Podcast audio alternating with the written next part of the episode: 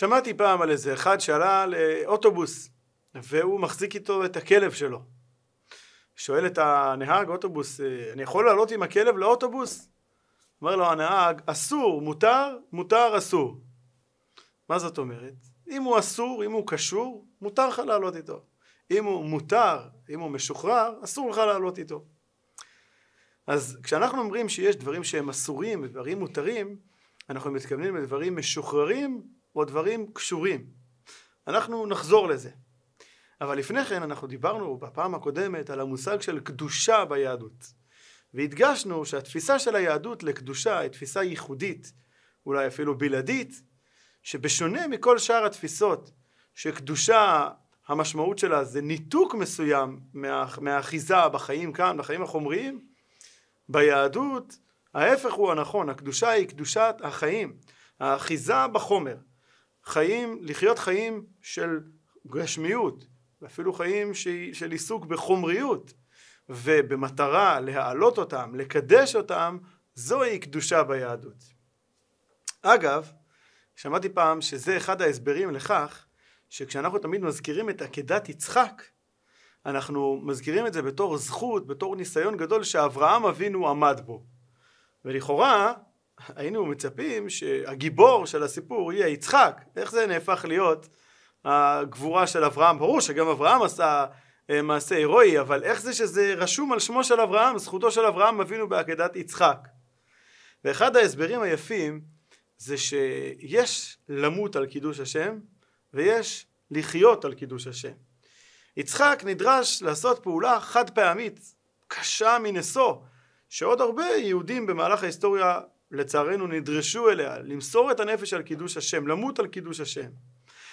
אבל אם היה קורה מה, ש, מה שקרה, והעקדה הייתה מתקדמת ליותר מזה, אם היה מישהו שהיה צריך להמשיך לחיות עם זה יום יום, לחיות על קידוש השם, זה היה אברהם. ולכן הזכות של עקדת יצחק רשומה על שמו, מכיוון שלחיות על קידוש השם זה דבר עוד יותר גדול. אז אחרי שהסברנו את העניין הזה, ביססנו אותו בשיעור הקודם, הרחבנו, אז סיימנו בשאלה. אנחנו נמצאים בשנת שמיטה. אמנם רובנו לא עוסקים כיום בגידולים חקלאיים, וההיבטים של השמיטה לחיינו מצטמצמים באיפה לקנות פירות וירקות, בלא לעבד ולא לגדל גידולים חדשים בגינות מי שיש לו גינה אבל לא הרבה מעבר לזה הפרנסה שלנו של רובנו לא מושתתת על חקלאות ועדיין ברור שכשאנחנו נמצאים בשנת שמיטה המסר של מצוות שמיטה הוא מסר אוניברסלי מסר כללי שקשור אגב לכל השנים שלנו לכל שנות חיינו ובמיוחד צריך לתת עליו את הדעת כשנמצאים בשנת שמיטה. אז לכאורה כשאנחנו חושבים על זה, ממש מלמעלה, ממש לפני שניכנס לעובי הקורה של שמיטה, אז כל הרעיון של לשמוט את הקרקע, לעזוב, הוא לכאורה מנוגד לכל מה שדיברנו.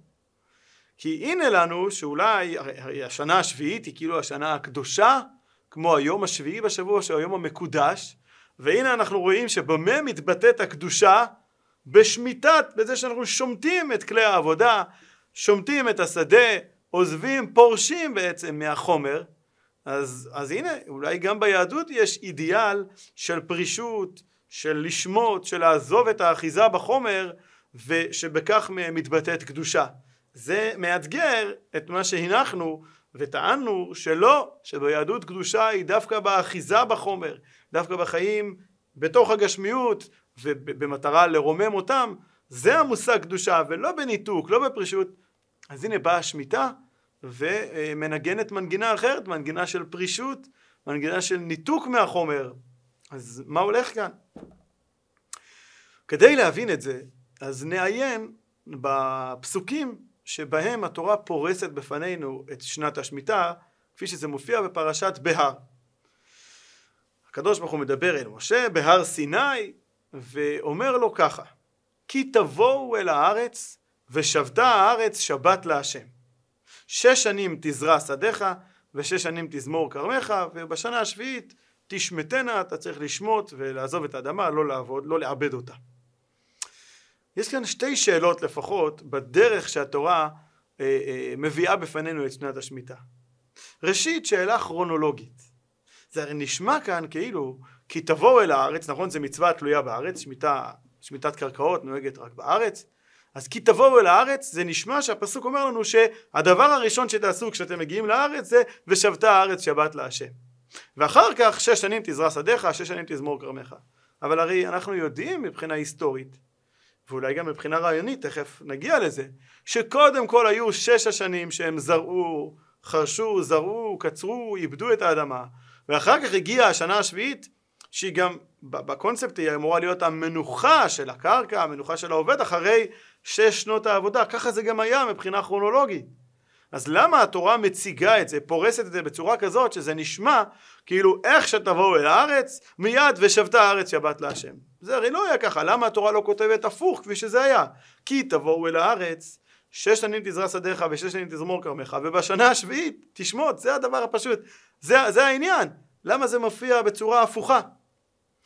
ואם כבר אנחנו ככה מחטטים בפסוק הזה, אז מה זאת אומרת שהתורה אומרת לנו שש שנים תזרע שדיך ושש שנים תזמור כרמך? ברור, כאילו מה, מה צריך לצוות על זה?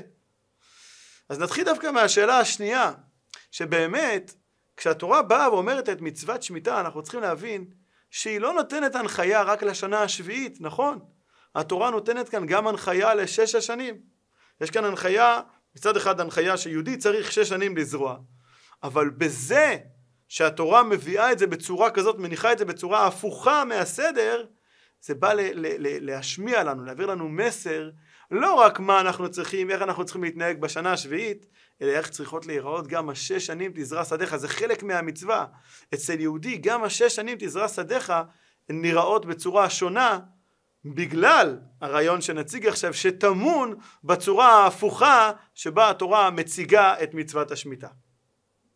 כדי להבין את זה, אז אה, אני רוצה אה, לשתף אתכם בסיפור ששמעתי, אה, אולי אנקדוטה, דיאלוג מעניין שהיה בין סטודנט יהודי בשנות ה-60 בארצות הברית, שהיה בשלב הלימודים שלו באיזושהי צומת דרכים, הוא היה נבוך, היה מבולבל ולא ידע איך לכלכל את צעדיו בהמשך הדרך, התחבט בעניין, היה אה, אה, מתוסבך ומתוסכל מהצומת שבו הוא היה מצוי וגלגל אותו, אה, גלגלה אותו ההשגחה העליונה והגיע למפגש אישי, מה שחסידים קוראים יחידות, אצל הרבי מלובביץ' ושטח בפניו את, את הרקע שלו, את אורחות חייו ואת הדילמה שבה הוא היה מצוי. הוא לא היה, הוא לא היה סטודנט שומר תורה ומצוות, היה חילוני והוא בא בכל זאת לשאול את, את, את כבוד הרב, את הרבי מלובביץ', מה, מה הוא ממליץ לו לעשות.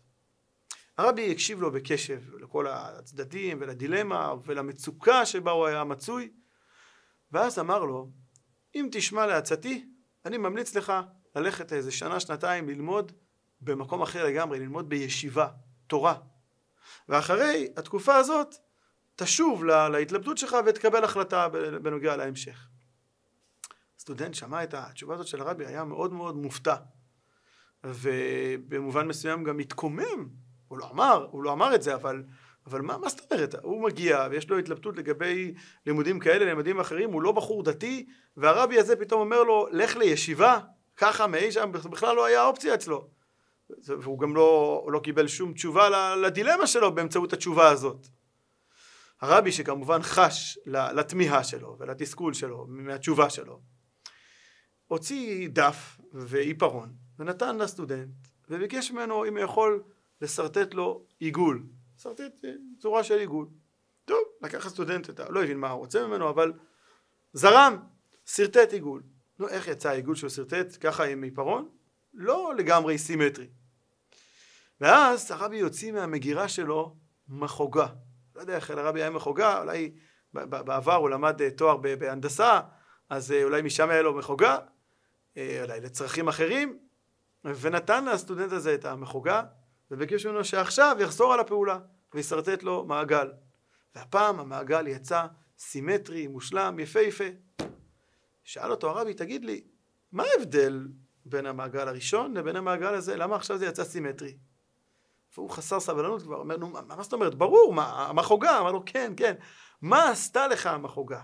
למה בזכות המחוגה יצא לך מעגל סימטרי? אז הוא אמר, זה מאוד מאוד פשוט.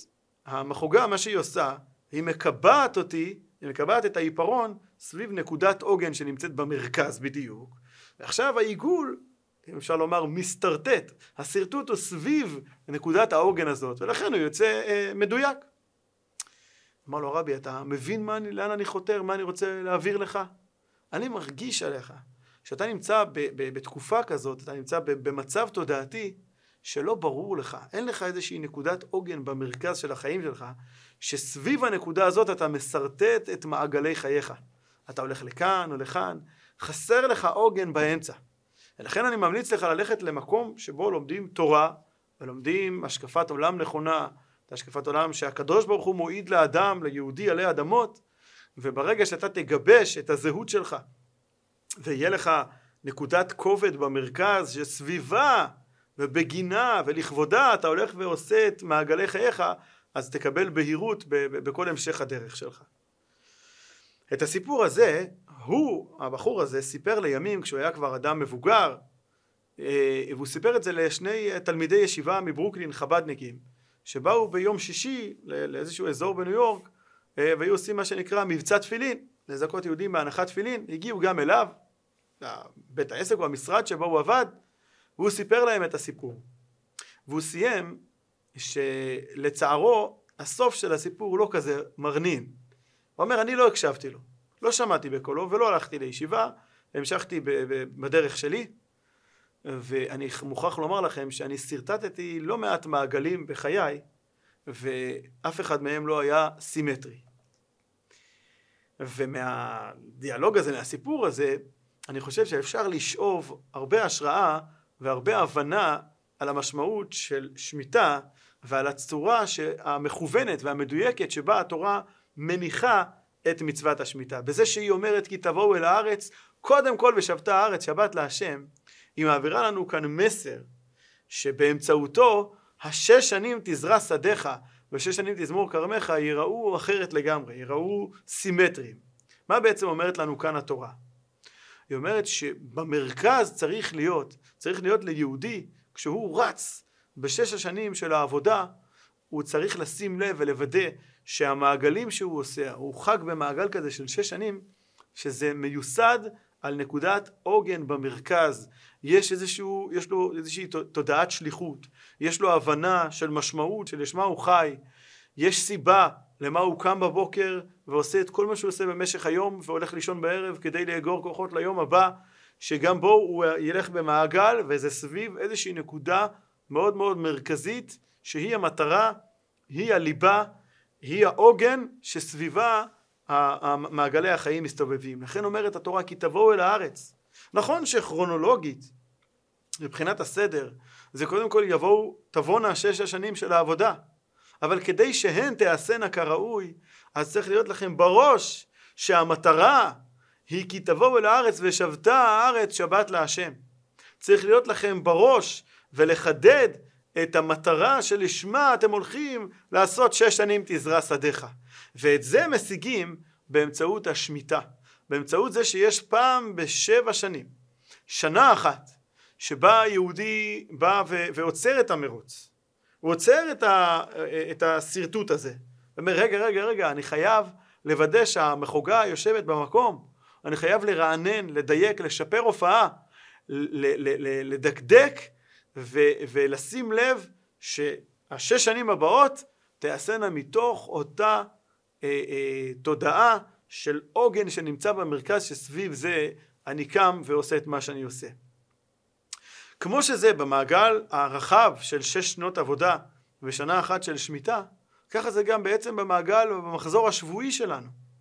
אפשר להתייחס לשבת בתור, רק בתור יום מנוחה מהעמל של ששת ימי המעשה.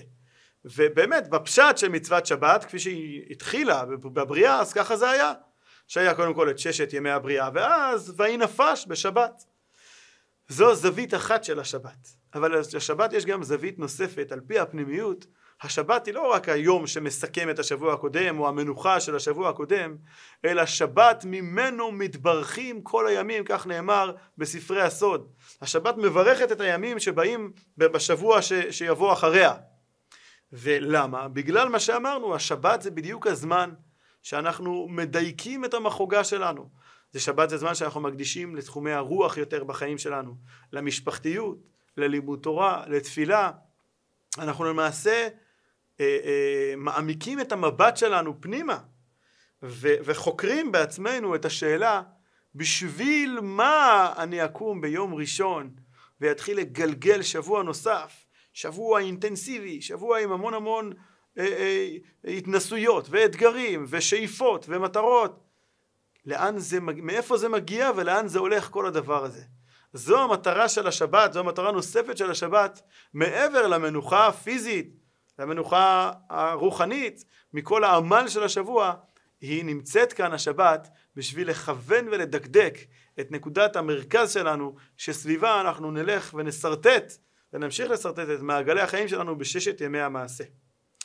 אז אנחנו אה, אה, יכולים לסכם ו- ו- ולהשלים את הסינכרון בין התפיסה היהודית שדיברנו על קדושה ועל התכלית של החיים עלי אדמות לבין השמיטה שלכאורה היא מציגה זווית אחרת, משהו שהיה נראה לנו בסתירה למה שדיברנו על קדושה. ובכן הסינכרון והתשובה היא שאין שום סתירה, להפך הדברים מדויקים ומשלימים זה את זה. התכלית של החיים של, שלנו, של יהודי עלי אדמות, והקדושה של יהודי זה החיים שלו, זה הקדושה שלו בתוך החיים, בתוך מסגרת החיים החומרית, הפיזית. אבל כדי לוודא שאכן ההתנהלות שלנו בחיים הגשמיים היא התנהלות שהכיוון שלה הוא ממטה למעלה, לחיות את החיים החומריים ולקדש את החומר, להעלות אותו, לזכך אותו, לעשות מה שדיברנו בפעם הקודמת, דירה לא יתברך בתחתונים, דירה מקום שבו האלוקות מתגלה פה במימד התחתון החומרי הזה, כדי שאנחנו נהיה בטוחים שזה כך, אנחנו צריכים את השבת, אנחנו צריכים את השמיטה, אנחנו צריכים את ההכוונה הזאת, את הרענון הרוחני הזה מדי פעם, כדי לוודא שאכן אנחנו חווים ופועלים למען קדושת הגשמיות, למען קדושת החיים, ולא להפך, שאנחנו אה, אה, מתדרדרים למטה עם החומריות. וזה חוזר ומתקשר למה שדיברנו בהתחלה, מה שפתחנו עם האסור מותר, מותר אסור, אה, אה, של, זה בדיוק מבטא את העבודה של יהודי כאן עלי אדמות. כלפי מה הדברים אמורים. אז כתוב בהלכה למשל שאסור לאכול בבוקר לפני התפילה. אסור, יש, אה, לא תאכלו על אדם לפני שבן אדם מקריב את הקורבן לקדוש ברוך הוא שהתפילות הן במקום הקורבן אסור לו בעצמו לאכול. לא מדובר על טעימה מינימלית אה, משהו כדי שהתפילה תהיה מתוך ריכוז זה אדרבה זה דבר חשוב וטוב. אה, קפה או משהו לטעום כדי שהתפילה תהיה מתוך ערנות וחיות. מדובר על, על, על אכילה על ארוחה זה אנחנו לא עושים לפני התפילה. למה? מה המשמעות הסמלית של זה? המשמעות היא שכשאנחנו נבוא לאוכל, כשאנחנו נבוא לאכילה, המטרה שלנו היא שאנחנו, בתור אה, אה, שמוצבים ב, ב, ביקום כאן, כן, על פי, על פי התפיסה היהודית, אז יש, יש היררכיה בבריאה, יש דומם, צומח, חי ומדבר. והתכלית של כל סוג בבריאה זה להתעלות למדרגה הבאה. התכלית של הדומם להתקלל בצומח, של הצומח בחי, של החי במדבר, והמדבר צריך להתקלל באלוקות באמצעות, באמצע, ובעצם לקחת איתו את כל האלמנטים החומריים שמתחת. שזה גם מתקשר לשאלת אה, טבעונות או צמחונות, כן או לא, בתפיסה היהודית. אז אה, מבלי להיכנס לעניין הזה בהרחבה, רק ברמה של אה, נקודה, אז ברור שאם הכיוון שלנו הוא שאני אוכל מתוך אה, תודעה חומרית, מתוך תודעה תאוותנית, מתוך תאוות בשר, אז ברור שאין בזה שום ערך, ו- וזה מטשטש, וזה שולל את, ה- את, ה- את הלגיטימציה שלי לאכול את הבעל חיים, כי אני בעצם משתווה אליו, אז למה שאני אוכל אותו? אבל אם האכילה שלנו היא אכילה מעודנת, היא אכילה שיש לה מטרה, כמו אכילה בהקשר של מצווה, אכילה בהקשר של קירוב לבבות, כל הקשר ערכי, כל משהו שזה מעבר לאכילה וזה מרומם את, החו... את, ה... את הפעולה הזאת, אז לפי ההסתכלות של התורה בעצם אנחנו עושים דבר גדול עם אותו אה, אה, אה, בעל חיים ש... ש... שנכנס אלינו לפה, אנחנו בעצם מעלים אותו במדרגה וכך גם בנוגע לאיסור האכילה לפני התפילה. לפני התפילה לפני אותה אה, התכווננות יומית, כמו שדיברנו על השמיטה ועל השבת, לפני ההתכווננות הזאת, אם אני אלך לאכול, אני לא ארומם את המאכל למעלה, אני ארד איתו למטה. להפך, אני אעשה תהליך הפוך של ירידה ממדרגת מדבר למדרגת חי או צומח, או לא משנה אה, איזה, איזה דבר אני מכניס לפה. כדי לוודא שהמסלול הוא מסלול של קדושת החיים, של לקדש את החומר, של לעשות, לגלות את הנוכחות האלוקית כאן בבריאה, בתודעה החומרית, כדי לוודא את זה אני צריך קודם כל להתפלל, אני צריך להיטען במטען רוחני, אני צריך להתקשר ולגעת, לחוות את הנשמה, את, החל... את החלק הנעלה שבי, כאשר אני מנכיח את החלקים הנעלים שבי, והפוקוס שלי הוא על הרוח, על הרוחניות בחיים שלי. ומתוך המקום הזה, כמו שאני מגיע מתוך השבת לששת ימי המעשה, מתוך השמיטה לשש שנים תזרע שדיך, אז אני מגיע מתוך התפילה, מתוך ההתרוממות הזאת, מתוך ההתכווננות הזאת שמדייקת לנו את המחוגה, אני מגיע אחר כך לאכילה שזה בעצם שם כללי לכל ענייני העולם. אני מגיע לענייני העולם ו- ומרומם אותם, מעלה אותם לקדושה ולא להפך. וזה המסלול וזו התפיסה היהודית. מצד אחד אין בתורה שום ערך בפרישות, בניתוק מהמציאות. אמרנו נזירות זה חטא בתורה, נזיר היה צריך להביא קורבן חטאת אחר כך. הכהן הגדול אצלנו הוא נשוי, הפוך בדיוק מדתות אחרות. אין שום ערך לכשעצמו בפרישות. זה מצד אחד. מהצד השני יש כן ערך, ולא סתם ערך, זו, זו הנקודה המרכזית בחיים של יהודי עלי אדמות. מה הנקודה המרכזית? להתעסק, לבוא במגע עם, עם הגשמיות, עם המציאות החומרית ולרומם אותה, להעלות אותה. אבל זה נעשה בתנאי שאכן השימוש שלנו וההוויה שלנו, בהוויה החומרית שלנו, היא מכוונת מטרה. ואנחנו, ברור לנו למה אנחנו עושים, בשביל מה אנחנו חיים את החיים הגשמיים שלנו, בשביל להעלות ולרומם את כל המציאות כאן לקדושה, לגלות ולבטא את הנוכחות האלוקית כאן בעולם הזה. השלב הבא שנדבר עליו זה, זה אחרי הסיכום הזה של שני הצדדים של, של המטבע, שבעצם זה אפילו אולי אותו צד, מכאן אנחנו נגיע לש, ל, ל, אה, לכותרת שלנו בשיעור הראשון של היחס של היהדות לכסף ולשפע חומרי, איך אנחנו מתייחסים לזה? ומשם אנחנו נעסוק גם בתפיסה של היהדות, בתפיסה הכלכלית של היהדות, איך התורה רואה את השוק, האם הוא צריך להיראות כשוק אה, קפיטליסטי, מערבי כמו שאנחנו מכירים היום, אולי בצורה אחרת, ובסופו של דבר נדבר גם על אחרית הימים, על מה האידיאל שאליו אנחנו שואפים, איך, איך תראה המציאות החומרית בעידן האוטופי של הגאולה שנזכה לה במהרה בימינו, ועל כך בשיעור הבא.